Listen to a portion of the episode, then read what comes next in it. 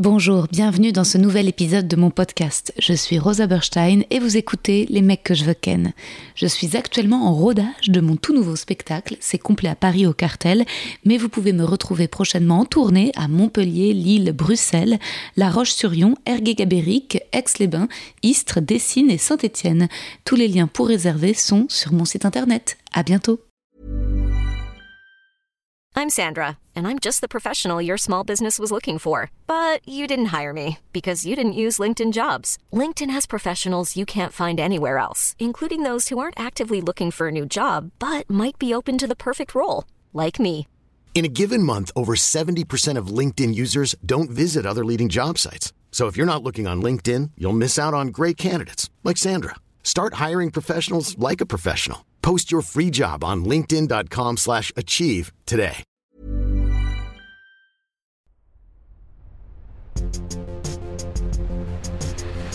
Les mecs, les mecs, les mecs que je veux ken.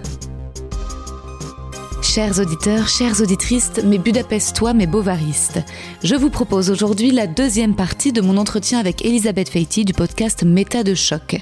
Si vous n'avez pas écouté l'épisode précédent, je vous recommande fortement de commencer par là. Elisabeth y révèle comment elle est devenue adepte de la pensée New Age. Nous passons à présent au déclic, mais avant cela, il est important que je précise la transition. Nous avons laissé Elisabeth en quête de sources pour renforcer sa croyance sur les enfants indigos, ce qu'elle pensait être. Elle pensait être venue sur Terre pour sauver la planète. En faisant des recherches, Elisabeth tombe sur la vidéo YouTube de la Canadienne Jessica Shab. Cette ex-guide spirituelle raconte son parcours et comment elle est devenue sceptique. Elle incite à la remise en question des systèmes de croyances. Il faut savoir que Jessica Shab était l'une des principales personnalités de la spiritualité contemporaine. L'une des premières dans les années 2000 à faire des vidéos en face cam de style vlog où elle promouvait la loi de l'attraction, la pensée positive, les énergies vibratoires, les médecines alternatives, que l'univers est amour. Public sur internet et c'est à ce public qu'elle s'adresse dans la vidéo sur laquelle tombe Elisabeth. C'est là où nous reprenons la discussion.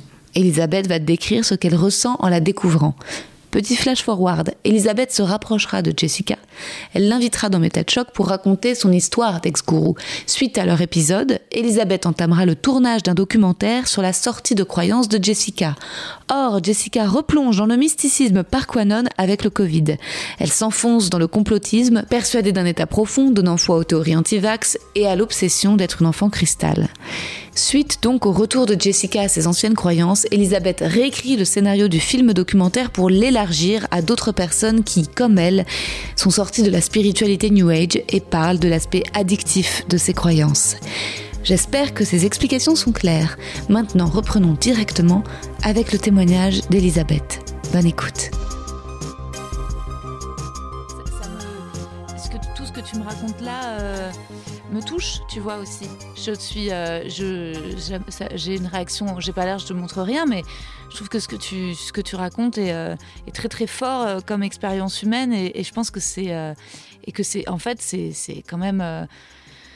ça, ça peut, euh, ça, ça peut mal finir. Donc c'est génial Ouais. que, que toi, à un, à un moment, la balance de la vie t'ait été remise du bon côté. Euh, tu... Mais c'est toute seule, c'est pas parce que jusqu'à présent, là, c'est pas une rencontre amoureuse ou quelqu'un qui te fait douter. C'est toi qui veux faire des recherches. Alors, c'est moi qui veux faire des recherches, mais c'est quand je vois la vidéo de Jessica. Ouais, Donc là, il y, a- il y a une incarnation de quelqu'un en face Ouais, ouais. qui s'adresse face caméra, tu vois, à moi, entre guillemets, qui dit Alors, euh, depuis 10 ans que vous faites du développement personnel, moi, ça, c'était mon cas, tu vois. Ça- faisait 15 ans que je faisais du développement personnel, tu vois. Alors, euh, est-ce que vous allez mieux qu'avant? Et euh, les énergies, euh, est-ce que vous êtes sûr que ça existe? Tu vois? Et euh, qu'est-ce que c'est que les énergies? Qu'est-ce que c'est que les chakras? Et, et je crois que j'étais dans un, mom- un, un moment de bascule qui aurait pu ne pas basculer vers, vers le questionnement si Ouais. j'avais eu les réponses à mes questions. Mais là, j'ai pas eu les réponses à mes questions, j'ai eu des questions à mes questions. Et, et d'ailleurs, je crois qu'elle parle des indigos dans, dans sa vidéo, je me souviens plus. Mais en tout cas, là, elle énumérait, si tu veux, toutes les croyances, tous le- les mots de vocabulaire qu'on retrouve dans, dans ce milieu-là. Et surtout, elle avait une position d'ancienne gourou. Ouais. Elle savait de quoi elle parlait. Et, et c'était pas quelqu'un de l'extérieur qui vient te dire, mais attends, c'est ridicule ton truc, c'est quoi ce truc des énergies, des chakras? Est-ce que tu peux m'apporter des preuves? Pas du tout. C'était quelqu'un qui avait cru à ça, qui était une enfant cristal, et qui, euh, dans cette vidéo, parce que avant de voir cette vidéo, j'avais vu une autre vidéo d'elle, euh, plusieurs années, filmée plusieurs années avant, où elle se présente comme enfant cristal, elle est toute souriante, elle incarne parfait- parfaitement euh, l'enfant cristal, pleine d'amour, de joie, qui a tout dépassé, qui, etc., etc fort contente de voir cette première vidéo. Je clique sur la vidéo euh, de la colonne de droite sur YouTube où elle est en train euh, justement de poser ses questions. Et là, je tombe des nues. Je vois le, la même personne aussi sympathique dans un cas que dans l'autre, aussi inspirante, on dirait aujourd'hui, tu vois. Mmh. Euh, mais là, elle pose des questions en disant, bon, bah, posez-vous la question qu'est-ce que vous avez... En gros, le sous-texte, c'est qu'est-ce que vous êtes en train de faire de votre vie. Et moi, j'étais tellement avancée dans tout ça que c'était, c'était le centre absolu de ma vie. Vraiment, c'était mon objectif ultime. C'était ça, c'était, c'était ma, ma, ma grande passion, c'était une passion, vraiment une passion. J'étais exaltée de faire tout ça. J'étais exaltée à l'idée de découvrir des choses, etc. Et donc là, je me dis, waouh, la meuf, trop forte, trop forte, trop forte de, de, de, de, s'être posé ces questions, de, de, de, de, me les poser. Et ensuite, évidemment, euh, mais attends, mais euh, je sais pas, moi, si je suis sûre. En fait, est-ce que je suis sûre? Non, je suis pas sûre. Justement, c'est pour ça que je fais des recherches et je ne suis pas sûre. Et alors là, ça a été le début euh, d'un processus de, de, remise doute. en question. Wow. Merci Jessica. Merci Jessica. Oui, parce qu'il n'y a pas beaucoup, il y a, il y a, je ne connais pas d'autres personnes, en tout cas à l'époque, hein, il n'y avait absolument personne euh, pour tenir le même discours. Et en plus, elle, c'est ce que, c'est ce que, elle risquait gros. C'est dans un, un, interview que tu as donné. Elle avait, elle était suivie, elle avait des, énormément de followers et quand elle posait toutes ces questions, à ce moment-là, c'était un courage immense parce qu'elle, c'était et ensuite d'ailleurs ils se sont déchaînés contre elle. Elle, elle les a presque tous perdus. Hein. Il y a ouais. quelques personnes qui ont été touchées par son message, mais elle s'adressait à des croyants, donc euh, ouais.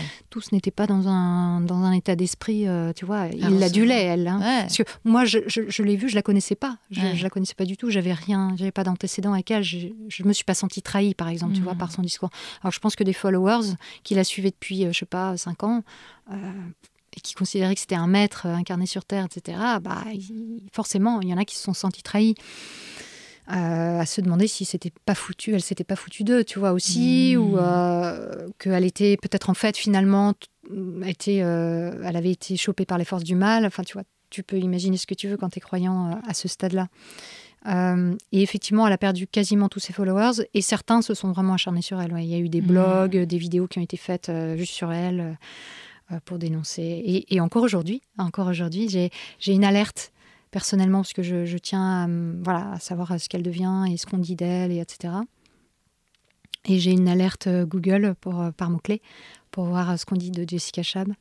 Et je vois régulièrement des gens qui font référence, alors de manière soit euh, à dire que c'est une âme exceptionnelle incarnée sur Terre, etc.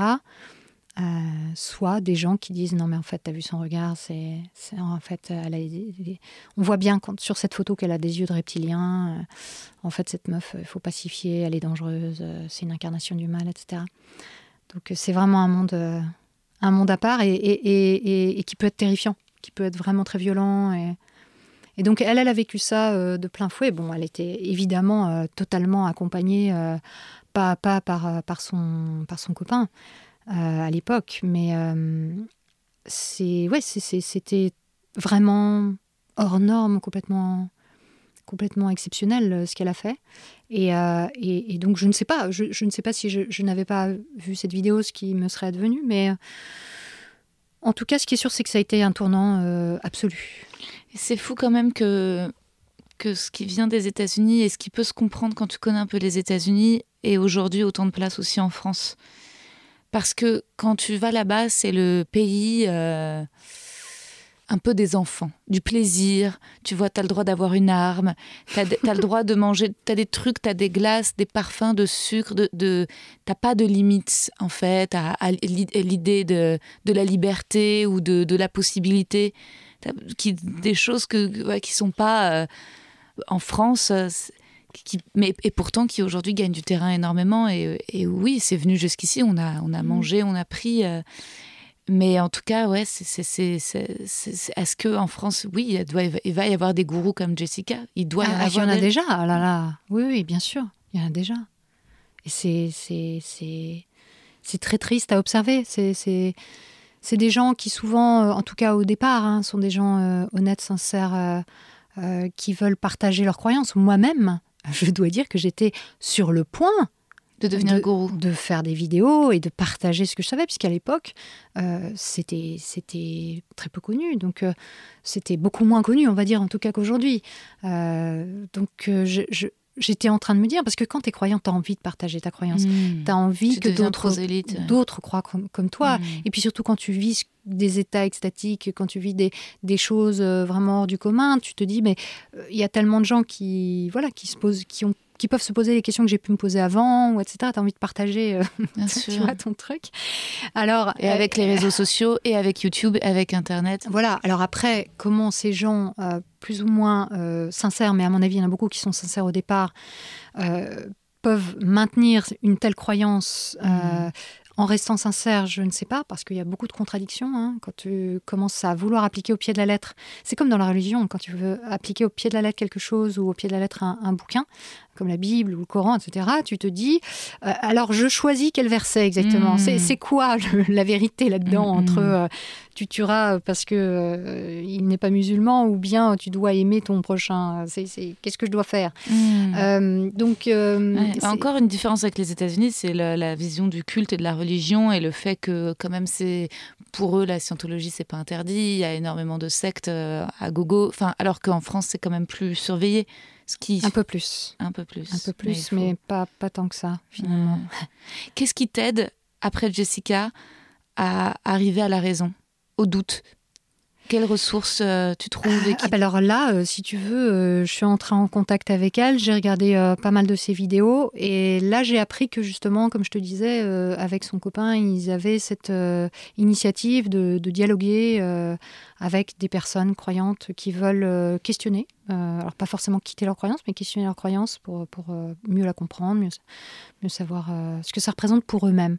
Pas du tout dans une démarche, par exemple d'histoire du New Age, de comprendre euh, euh, les, tenants et aboutissants de cette croyance d'un point de vue un peu technique, etc. Pas du tout. Comme je, peux faire moi quelquefois euh, sur mon podcast où j'explique telle ou telle croyance, voilà, les définitions, etc. Mais plutôt dans une démarche, comme je disais, épistémique, donc de questionnement, où on va, on va amener la personne à, à se questionner elle-même sur l'importance de cette croyance dans sa vie, sur pourquoi elle est si importante, qu'est-ce qu'elle nous apporte, est-ce que euh, euh, voilà, est-ce qu'elle a aussi un impact qui peut être euh, problématique, etc., etc. Et, et, oui, et pourquoi, pourquoi on est si attaché à cette croyance Est-ce qu'on est sûr de, ce qu'on croit tu vois, en fait, identifier ce qui est de l'ordre de la croyance et ce qui est de l'ordre de la connaissance. Mmh. Et, ça, c'est quelque chose que j'ai gardé dans, dans, ma démarche de podcast. C'est je, veux vraiment offrir un cadre à mes auditeurs et auditrices mm. pour euh, se clarifier soi mm, mm, et, pouvoir choisir en connaissance de cause euh, ce, à quoi on veut adhérer ou pas. Euh, on peut être croyant en sachant que c'est une croyance. Tu vois, par exemple, croire en Dieu, on sait que c'est une croyance parce que ce n'est pas une connaissance empirique. On ne peut pas dire j'ai la preuve de l'existence de Dieu. Tu vois? Donc, on peut adhérer à ça sans euh, dire que c'est non, c'est pas une croyance, c'est une vérité. Non, c'est c'est moi ce que je crois, c'est ma foi. Tu vois, c'est identifié. Dans New Age, c'est beaucoup plus flou. Hmm. On a l'impression que tout est connaissance, que tout est prouvé, que la physique quantique prouve telle chose, que l'épigénétique prouve telle autre chose, et que les neurosciences également. C'est la science qui l'a prouvé. Or, quand tu commences à te pencher sur la question, tu te rends compte, ben non, il y a des choses qui sont de l'ordre de la connaissance et des choses qui sont clairement de l'ordre de la croyance. Et par exemple, la loi de l'attraction est une croyance. Alors on peut y croire si on a envie d'y croire, pourquoi pas. Hmm. Mais c'est important, à mon sens, en tout cas pour moi-même, hein, c'est important de le savoir. Voilà, donc pour moi, j'ai vraiment mené l'enquête. Après, pour ceux que ça intéresse, eh ben, voilà, moi, je propose des, des, éléments pour, pour essayer de de faire le tri euh, sur ce qui est connaissance et ce qui est croyance. Voilà. Et en parlant de croyance, est-ce que tu crois en Dieu? Je suis agnostique. Donc, euh, pas agnostique. Hein. C'est quoi la différence? Alors, agnostique, c'est euh, tu ne sais pas si Dieu existe et pourquoi pas. Ignostique, c'est mais je m'en fous en fait. Donc, je ne suis pas athée dans le sens où tu me posais la question tout mmh. à l'heure. Les athées considèrent que Dieu n'existe pas. Et mmh. pour eux, c'est important de dire que Dieu n'existe pas. Moi, je m'en fou. Hmm. Euh, pour moi, c'est pas une question. Euh, c'est d'autant moins une question que justement, je ne peux pas savoir si c'est vrai ou faux. Et euh, ça n'a aucune espèce d'importance pour moi. Tous ces événements sont récents. Est-ce que tu te souviens du déclencheur du podcast? C'est le, soir, le jour, le moment où tu te dis méta de choc? Alors, j'ai au début, je voulais faire un magazine en ligne avec des articles parce que je commençais à écrire des billets justement d'auto-analyse de, des supports de réflexion que je publiais sur Facebook avec quelques likes, tu vois, deux, trois likes d'amis. Euh, c'était, c'était voilà. Et, je m'étais dit, tiens, ça pourrait être intéressant parce que euh, je découvrais la métacognition, donc la réflexion sur ses propres pensées, la métacognition, la cognition de la cognition. Cette histoire de se poser des questions sur pourquoi on croit ce qu'on croit, pourquoi on pense ce qu'on pense, bah, ça s'appelle de la métacognition. Je découvre ça. Et je me dis, bah, c'est super intéressant, euh, ça me plaît beaucoup. Et euh, tiens, j'aimerais bien trouver des gens qui, qui, explorent cette question, en dehors de Jessica et son copain. Je regarde sur Internet et je trouve très, très, très peu, enfin, je trouve quasiment rien là-dessus. Et je me dis, bah, pourquoi pas créer un truc? Voilà, on va être peut-être plusieurs à écrire des articles, je vais créer une sorte de magazine en ligne etc. Je commence à réfléchir, à monter une espèce de, de, plan un peu professionnel pour faire ça, faire un site internet, etc. Puis là, c'est assez marrant, les gens à qui je demande euh, que je veux payer pour créer ce, truc, tu vois, ils me disent Elisabeth, quand même, tu sais, bon, on veut bien te créer ton, ton, site et tout, et réfléchir et que tu nous payes euh, un service professionnel pour ça, mais est-ce que tu n'es pas en train de créer une usine à gaz là? Hmm. Parce qu'effectivement, en y réfléchissant, bah, alors sur le coup, j'étais là, mais attends, mais pourquoi ils me disent ça? C'est débile, euh, c'est quand même étrange qu'ils me sortent ça comme ça. Et en fait, c'est vrai que bah, alimenter un site internet régulièrement avec des textes sur la métacognition, il faut trouver les gens. Je voulais le faire en anglais. Mmh. Il fallait que je demande à des gens dans une économie. À l'époque, je voulais déjà pas faire de pub. Je voulais pas euh, être financé par la pub plutôt. Euh, et euh, donc, ça allait être des gens plus ou moins bénévoles. pour produire des textes sur la métacognition, c'est pas, ça se trouve pas sous le sabot d'un cheval. Mmh. ça allait être extrêmement compliqué. En anglais, il fallait que, même si je suis quasi bilingue, il fallait quand même que je fasse réviser les textes, etc. Enfin, bref, effectivement, en y réfléchissant, c'était pas facile. Euh, et puis je me suis dit, tiens, bah, je pourrais faire aussi des vidéos. Et puis un jour, euh, j'ai eu une amie qui me dit, euh, ah, j'ai un podcast et j'aimerais beaucoup que tu me parles de ton projet de film avec Jessica Chab. Et là, elle m'interviewe et elle a un podcast. Et, et, là, je, pour la première fois, je découvre, c'était en 2018, et elle me euh, et, voilà, ça se passe bien et tout ça. Et je me dis, mais c'est génial en fait. Hmm. Moi, je travaille dans l'audiovisuel, je suis productrice, euh, documentariste, euh, monteuse, je fais de la prise de son sur les docus. tout ça, c'est des trucs que je maîtrise. bah, je pourrais faire ça en fait. C'est hyper simple. Et surtout, j'étais déjà, déjà frustrée avec mon film qui, déjà depuis deux ans, était en attente. Et, et je me disais, mais avec un podcast, tu peux monter un sujet, l'enregistrer, le diffuser en deux semaines.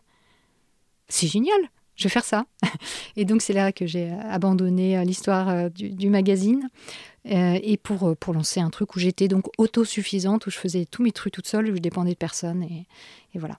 Et le titre Méta de choc? Alors je voulais faire un jeu de mots avec le mot métacognition puisque c'était vraiment le, le, cœur, le cœur de mon idée.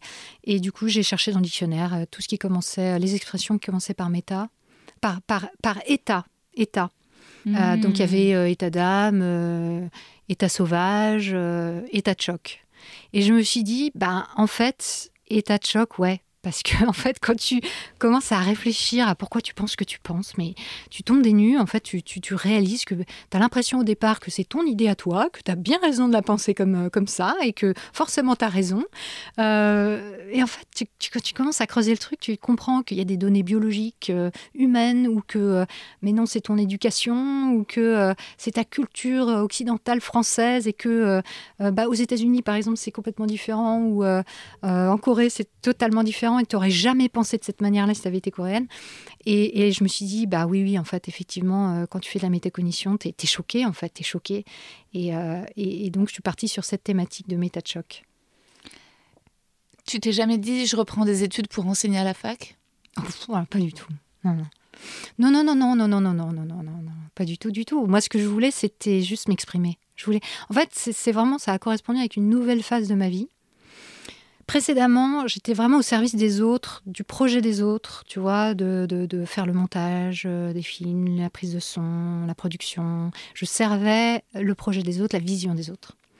Euh, et là, après ces deux années vraiment euh, toute seule, et, cette découverte, alors de la, cette radicalisation de la spiritualité, puis cette découverte de la métacognition, et ça a duré euh, quand même un petit temps, hein, puisque ça a duré bien deux ans de découverte de la métacognition avant que je, me dise que je voulais faire ça.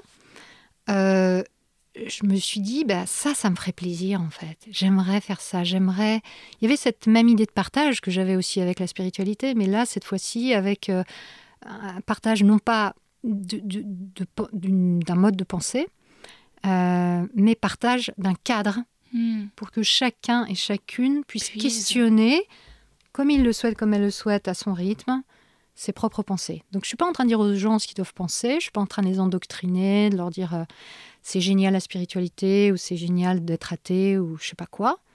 Je suis en train de juste échanger avec des gens, trouver un cadre d'échange. Moi, j'avais envie d'échanger avec les gens, euh, de trouver des pairs euh, qui s'intéressent aussi, qui se questionnent sur eux-mêmes dans un cadre euh, méthodique, de doute méthodique. Et aussi euh, d'offrir ce que moi, j'avais pas trouvé, justement, au moment où je, cherchais des choses sur Internet euh, autour de ces questions, je ne trouvais rien.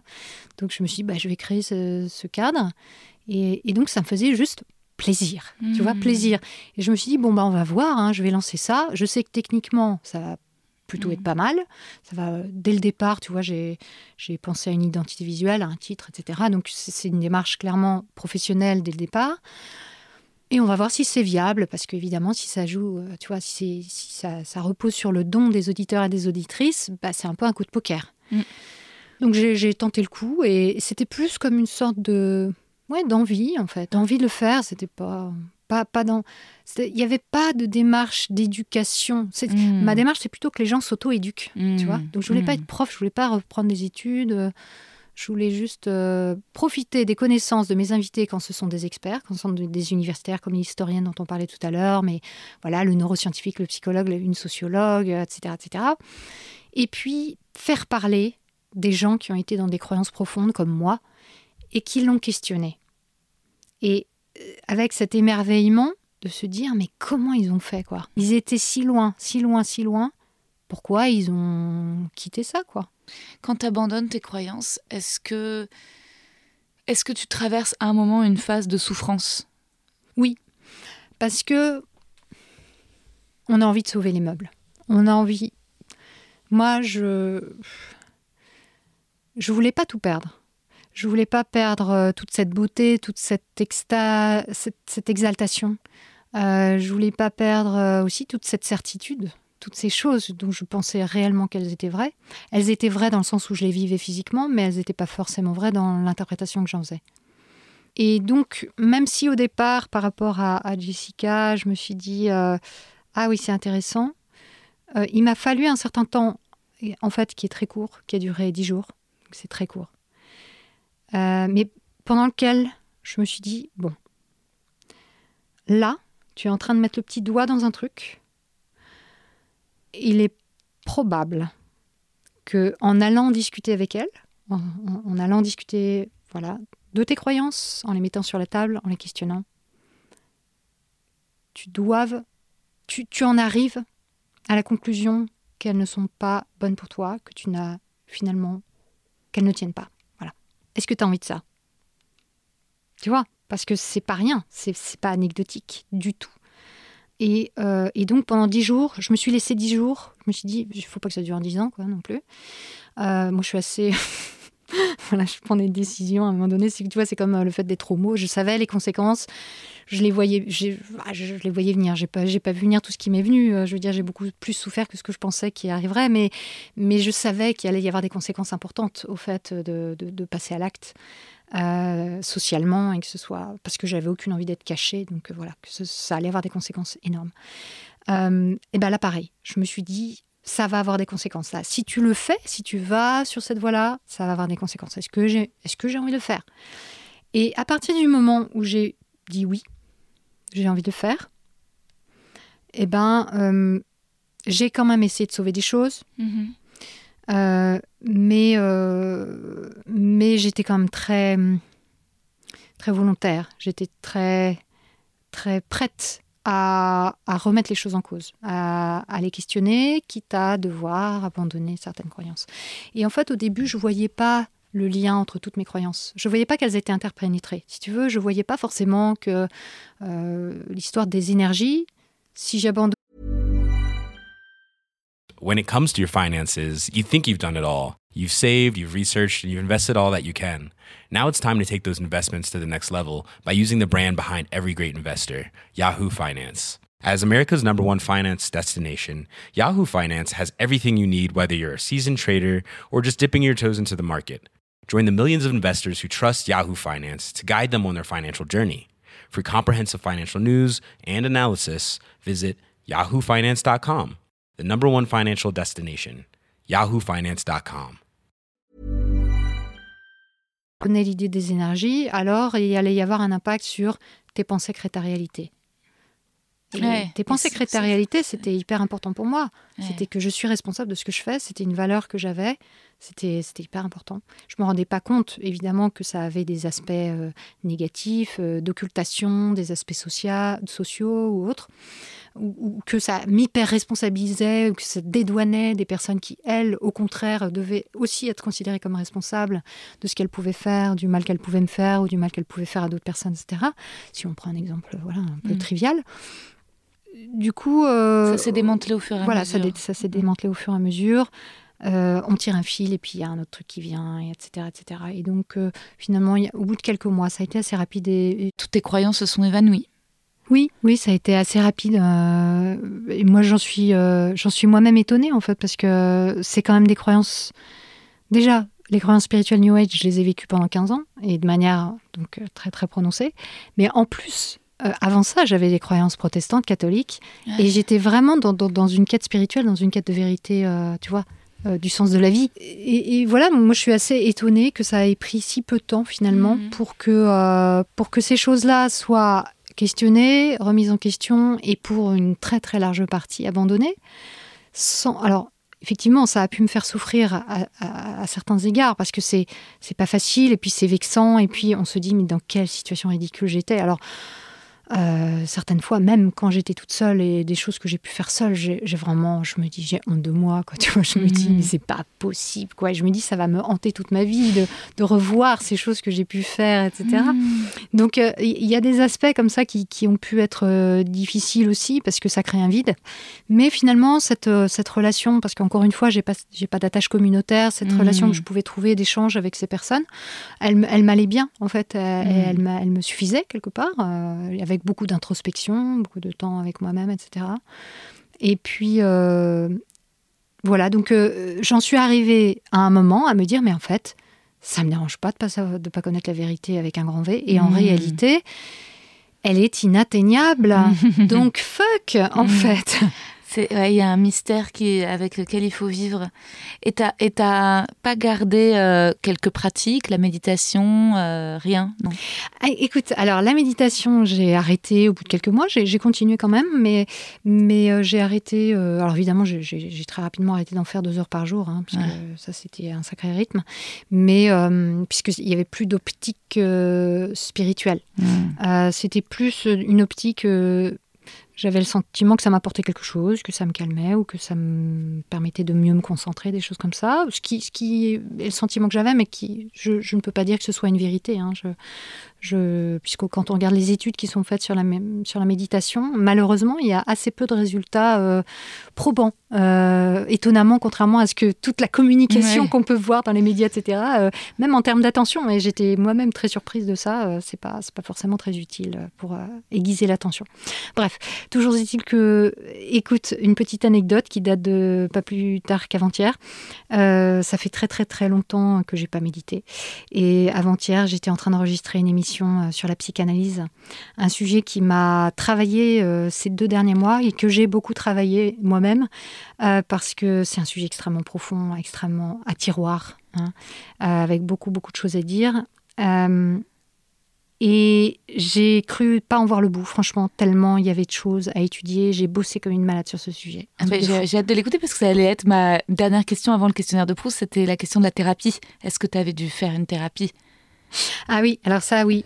Euh, alors, euh, du coup, je. Et tu me disais l'anecdote, donc la méditation il y a quelques jours. Oui, c'est ça. Euh, et, et, du coup, je, je, vais à Bruxelles là, ce week-end pour aller interviewer une personne qui vraiment s'y connaît vraiment en, en, en, psychanalyse, est un ancien psychanalyste déconverti et qui, qui, voilà, avec qui je passe deux jours, deux jours d'interview. Tu vois, j'ai 8h30 de rush. Lacanien, freudisant les deux. Et donc, je. J'étais hyper angoissée parce que figure-toi que j'avais 25 pages de notes et de questions pour ce monsieur qui a 78 ans. Et on devait tout boucler en deux jours. Et j'avais mon train aller, mon train retour, etc. Et au bout du premier jour d'enregistrement, je n'avais fait que quatre pages avec lui. Le soir, on va se coucher. Et là, ça tourne, ça tourne, ça tourne dans ma tête. J'étais là, mais comment je vais faire pour aborder ce que je veux aborder absolument dans cette émission? Mmh. Et je, tourne tous les trucs. Je vais, alors, je vais éviter telle question, je vais parler de ça, je vais, etc., etc. Puis au bout d'un moment, j'arrivais pas à dormir. Ce qui ne m'arrive jamais. Moi, j'ai un, sommeil extrêmement. Euh, voilà, je me couche, je dors, je me réveille. Voilà, il n'y a pas de souci. Et j'adore dormir. Et donc là, je me suis dit, c'est pas possible. Allez, je fais une méditation. donc voilà, j'ai fait une méditation il y a deux jours. Et ça t'a aidé à t'endormir? Et ça m'a aidé parce qu'en fait, quand tu médites, tu te concentres euh, sur un objet fixe. Et, tu, et, tu, justement, dès qu'il y a une idée qui te vient, tu, tu, tu, ressens, ah. tu, te recentres sur euh, ce sur quoi tu te concentres. Donc j'ai fait une méditation il y a deux ah. jours et ça m'a aidé à m'endormir. La psychanalyse, euh, c'est des, l'une des, peut-être l'une des seules résistances que j'ai avec mes têtes de choc, parce que moi j'en suis biberonnée. Étant donné que j'ai une culture euh, juive ashkénaze, tu vois, donc autant te dire que euh, j'ai beaucoup de psy dans ma famille. Mon oncle est psy, j'ai plein de tantes, de cousins, de psy. J'étais dans une colo où c'était beaucoup d'enfants de psy, et donc c'est vrai que j'ai vu une enfant psy. Tu as, tu as... J'ai vu quand j'étais enfant une psy ah, du CE2 au CM2. J'ai vu une, une, pédopsie qui m'a aidée. Mhm. Et euh, que je suis revenue voir à l'âge adulte, euh, qui m'a pas réussi à m'aider à l'âge adulte. Et ensuite, j'ai trouvé euh, un psychiatre, qui est mon psychiatre bah, depuis, depuis cette période. Alors maintenant, je le vois une fois tous les un mois et demi, tu vois. Mais au début, je le voyais deux fois par semaine. Et avec lui, je me suis pas allongée, j'ai pas fait une analyse allongée. Ça a toujours été en. C'est un psychiatre psychanalyste? Oui. Mhm. Ah, il travaille en hôpital et en cabinet mhm. et il travaille avec des gens assis euh, en face où, il a des patients qui s'allongent. Moi, il m'a jamais proposé de, de m'allonger. Oui, euh, c'est assez peu courant aujourd'hui, hein, le divan. Ça se fait plus trop. Ah bon? Ouais, ça se fait moins, beaucoup moins. Bah en tout cas, avec cette, celle que j'avais vue enfant et celle que j'ai revue adulte, euh, je m'étais allongée. Hein. Mhm. J'étais sur le divan et elle était derrière moi. Mhm. Et je, tu vois, alors peut-être que ça fait également partie des croyances la psychanalyse, mais j'y crois. Mhm. Euh, c'est-à-dire que je, tel que je le comprends en tout cas, je crois euh, à l'inconscient. Euh, c'est-à-dire que je, pense qu'il y a une partie du, cerveau qui fabrique des rêves, qui, qui fabrique des, images, qui fait, qui fait qu'on, à ce moment-là, on fait tomber un truc. Euh, et j'y accorde pas plus de sens que ça. C'est-à-dire que j'ai pas l'intention de faire parler mon inconscient en tenant la main en l'air et en lui demandant de faire parler mon petit doigt, tu vois. Mais euh, par contre, euh, je, me sens quand même assez connectée. Dans j'ai beaucoup de, de, gens qui ont fait des, qui avaient beaucoup de stress dans ma famille, même euh, du psoriasis, tu vois, ma petite sœur et mon père, du psoriasis sur les sourcils, derrière des mmh. oreilles. Euh, donc j'ai vu beaucoup aussi de, manifestations de, l'angoisse physiquement autour de proches. Et, euh, et je, je, crois au fait qu'on puisse somatiser et et, euh, et puis, et, et, moi, en écrivant, alors sans me sentir réceptacle, réceptacle ou canal, mais euh, ouais, j'ai senti quand même, le, je sens le travail de l'inconscient dans la création artistique. Et, euh, et après, je, j'ai l'impression d'avoir réussi un transfert avec mon psy, dans le sens où il y a peu de choses que j'ai réussi. Je n'ai pas réussi à trouver l'amour à, à l'heure actuelle, mais il y a quelques trucs, tu vois euh, mon appart que j'aime, mon chat. Enfin bref, il y a des trucs, tu sais, tout simples et tout solides. Petits repères. Des petits repères. Et je pense qu'en fait, c'est aussi beaucoup une question d'estime, tu vois. Mais mon, mon, je, mon psy, je, je fais confiance à cet endroit. Euh, et, à ce mm. discours, à cette parole mm. partagée avec lui, bien sûr. que je pourrais pas retrouver ni dans mon podcast, ni avec une amie, ni avec un parent. Oui, tout à fait. Et euh, mais je, je, sens, en écoutant souvent mes tas de choc, qu'il y a je me demandais ta position par rapport à ça. Je sentais un scepticisme par rapport à, à la psychanalyse et, à juste titre. Et donc, je voulais t'interroger là-dessus. Eh ben, écoute, euh, c'est alors. Dans ce que tu dis, euh, il y a plusieurs choses, il y a beaucoup de choses. Euh, d'abord, il faut bien dissocier psychanalyse et psychologie. La, psychologie scientifique, c'est pas la psychanalyse. La psychanalyse, c'est pas la psychologie scientifique. C'est-à-dire la psychologie scientifique se fonde sur les connaissances qui évoluent sur la psyché humaine euh, et sur euh, la manière dont on peut accompagner des personnes qui ont des troubles, des maladies psychiques ou tout simplement un mal-être personnel. Euh, donc il y a des thérapies qui sont évaluées, qui, sont, qui fonctionnent pour, certaines, pour certains mots, etc., en complément ou pas de médicaments. Donc le psychiatre est là pour, pour apporter ça aussi. donc tu as des psychologues, tu as des psychiatres qui peuvent être psychologues et tu as sachant qu'un psychiatre est un médecin, donc euh, n'est pas forcément psychologue. Et tu as également des personnes qui sont psychanalystes. Ces psychanalystes peuvent être également psychiatres et ils peuvent, ou ils peuvent aussi être psychologues, c'est-à-dire qu'ils ont fait des études de psychologie à l'école, à l'université. Et qu'est-ce qu'un psychanalyste? Qu'est-ce que la psychanalyse par rapport aux autres? C'est euh, ça se fonde sur les théories de Freud. La psychanalyse a été initiée par Freud, ensuite elle a pu évoluer en fonction des écoles. Tu parlais de Lacan tout à l'heure, mais il y en a d'autres. Et donc ça se fonde sur euh, les théories, au départ, vraiment de Freud ou de Jung, ou de, etc. Et ça ne se fonde pas, la psychanalyse, sur la recherche scientifique. Donc c'est une approche différente. Donc, euh, pour répondre à ta question précédente, oui, j'ai été voir une psychologue à l'époque où j'ai changé, euh, effectivement, que je, suis, j'ai commencé à questionner mes, mes croyances, et ça m'a énormément aidé vraiment énormément aidé. C'était, comme tu dis, un, espace euh, où on peut dire des choses qu'on ne peut pas dire à d'autres personnes, très clairement, parce que c'est un espace thérapeutique et privé et, et, et, où ce qui est dit ne sort, ne sort pas de là. Donc voilà, c'est super. Et avec une professionnelle qui accompagne et qui a des méthodes professionnelles, donc évidemment qui peut être d'un grand secours dans certains euh, questionnements ou certaines passes difficiles, moi, ça m'a énormément aidé euh, à formaliser mon ressenti, mes pensées, mon, ce que je vivais, etc. Euh, et aussi, à certaines occasions, euh, d'avoir d'avoir d'être d'être cadré tout simplement mhm. par quelqu'un qui qui n'a pas d'affect qui, qui, a, une compétence pour pouvoir voir là où tu en es et qu'à un moment mhm. donné bah, ça peut t'aider d'avoir un petit coup de pouce voilà pour t'orienter si tu es complètement paumé bah voilà oui non en fait non, là, ce que vous êtes en train de dire, euh, non, c'est pas pas vous qui êtes en cause, c'est telle situation ou c'est telle personne, etc., etc. Tu vois, avoir ce regard-là, moi, ça m'a beaucoup aidé. Donc euh, voilà. Après la psychanalyse, oui, bien sûr, euh, moi je, suis très critique vis-à-vis de la psychanalyse. je, parle de psychanalyse et non pas des psychanalystes, parce que les psychanalystes, bah, c'est des personnes et, elles peuvent mélanger, comme je disais, les théories psychanalytiques avec euh, des théories médicales, avec des théories euh, psychologiques. Et dans tous les cas, les psychiatres, les psychologues et les psychanalystes croient, comme tu dis, à l'inconscient. C'est une théorie fondamentale, euh, y compris dans les sciences, de considérer que oui, il y a un inconscient chez l'humain et chez, les animaux. mais il n'est pas vu de la même manière dans les théories freudiennes, par exemple, que dans ce qu'on sait aujourd'hui des théories scientifiques. Donc euh, voilà, on en parle très longuement. Ça va être une série, hâte de ça va être une série de 6 heures, euh, 6 fois une heure. Waouh. Et j'avais tellement de choses à, à- à développer. J'ai dû faire l'impasse sur certaines, mais, mais franchement, euh, je pense que ça va être une belle émission. Je sens que ça va m'inspirer des blagues en fait, ta série sur la psychanalyse. Ça peut-être me... Je pense que j'aurai des blagues à écrire là-dessus. Mais j'ai essayé un petit peu dans mon bouquin. C'est sûr que mon père et mon oncle, ils disaient des sa- sacrées conneries. Ils essayaient de faire un peu parler la, la Torah et, la, et Freud à toutes les sauces. mais, euh, mais après, ouais, l'analyse derrière. J'ai hâte d'écouter la série. J'ai hâte, hâte. Je penserai à toi en la montant. Et oui, J'essaierai de voir comment, comment je peux faire pour que tu sois pas trop choqué dans tout ce qui va être dit. je suis sûre que ça va chambouler des choses. Ben, vu ce que tu me dis, il y a des chances. Elisabeth, quelle est la qualité que tu préfères chez un homme? Il va y avoir des longs moments de silence parce que tu me poses des questions. Oui, euh, puis le questionnaire de et- Proust, il n'est pas très loin de Freud Ah oui, peut-être. Peut-être, mais en tout cas, euh, c'est des questions très fondamentales, alors c'est compliqué d'y répondre. Euh, qu'est-ce que... Redis? La qualité que tu préfères chez un homme. Ce qui m'est venu tout de suite, c'est la douceur.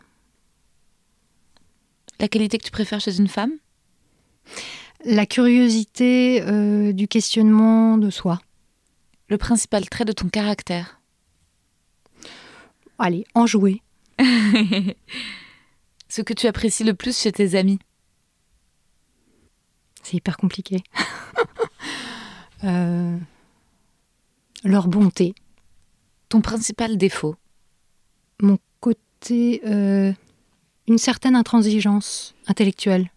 Un côté comme ça, un peu euh, brut, à exprimer les choses, quelquefois un peu de manière catégorique. Non, c'est pas ça, c'est pas ça, c'est pas ça. C'est pas ça. Parce que j'exprime... C'est pas exactement ça. T'aimes pas la bêtise? Non, c'est pas ça du tout non plus.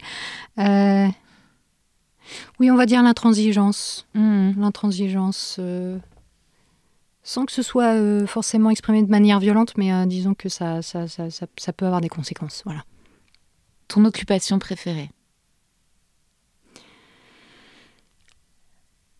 Écoute, j'adore, j'adore réfléchir à la manière dont les humains pensent. Je, je dois l'avouer. Ça, je crois que ça se voit un peu, mais c'est- je t'assure que c'est, j'adore.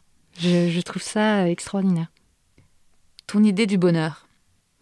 Pour moi, c'est la simplicité de la vie euh, à deux. Quel serait ton plus grand malheur? Me faire du mal, me faire du mal à moi-même, ou me rendre compte que je me suis fait beaucoup de mal à moi-même. Où aimerais-tu vivre? Là où je vis actuellement, je suis très heureuse. Ce que tu détestes par-dessus tout? Alors moi, je ne déteste rien. Même pas la psychanalyse? Non, non, non, non, pas du tout. Je déteste rien. Comment aimerais-tu mourir? Écoute, euh, dans les bras d'une femme euh, en train de se câliner, ça m'irait très bien. T'es plus en contact avec cette, euh, cette deuxième petite amie qui est quand même responsable euh, Bah, euh, disons que mon fils étant majeur, je ne suis plus en contact avec elle, effectivement. hein. Hmm. Et ton fils, lui, il n'est pas croyant? Il a, il- pendant toute sa- Non, je pense pas qu'il soit. Alors, je il n'a pas, trop été impacté pendant Il a été très impacté, mais d'abord parce que je l'ai endoctriné hein, jusqu'à assez tard dans sa vie, et puis aussi parce que euh, bah, justement euh, mon ex, euh, elle est très croyante aujourd'hui, vraiment très très très croyante. hein. elle a jamais quitté, et je pense qu'elle s'est renforcée dans sa croyance avec le temps. Et, et donc ça a impacté dans sa vie, ça a eu un impact dans sa vie puisque bah, il voit bien ce que ça rend hein, aussi la croyance, et il a, il a cohabité avec une croyante. Il est vacciné? Voilà. Écoute, euh, il a pendant longtemps pas été euh, vacciné, ou en tout cas sur certaines choses il n'a pas été vacciné, ou pas assez sur d'autres, euh, mais il a eu un rattrapage récent, donc ça j'en suis contente. Hmm. Voilà.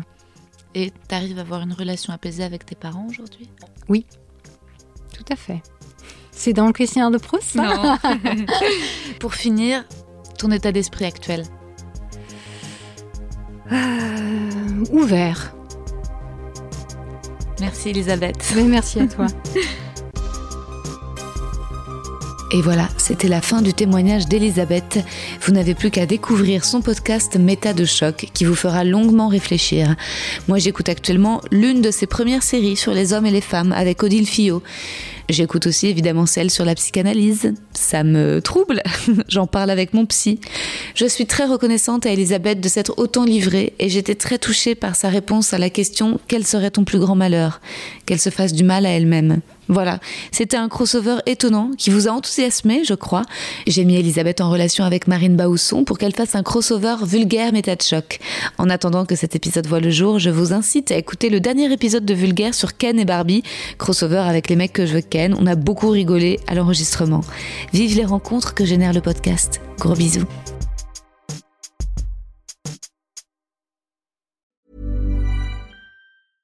When it comes to your finances, you think you've done it all. You've saved, you've researched, and you've invested all that you can. Now it's time to take those investments to the next level by using the brand behind every great investor, Yahoo Finance. As America's number one finance destination, Yahoo Finance has everything you need, whether you're a seasoned trader or just dipping your toes into the market. Join the millions of investors who trust Yahoo Finance to guide them on their financial journey. For comprehensive financial news and analysis, visit yahoofinance.com, the number one financial destination, yahoofinance.com. Vous avez aimé cet épisode? N'hésitez pas à le dire en faisant une petite story, en taguant mon compte et celui du podcast, at que je veux ken sur Insta. Vous pouvez également soutenir mon travail en venant voir mon spectacle, en lisant mon livre et en commentant sur YouTube les replays vidéo de mes chroniques sur France Inter. Je suis tous les mardis dans Zoom Zoom Zen. Merci, bisous.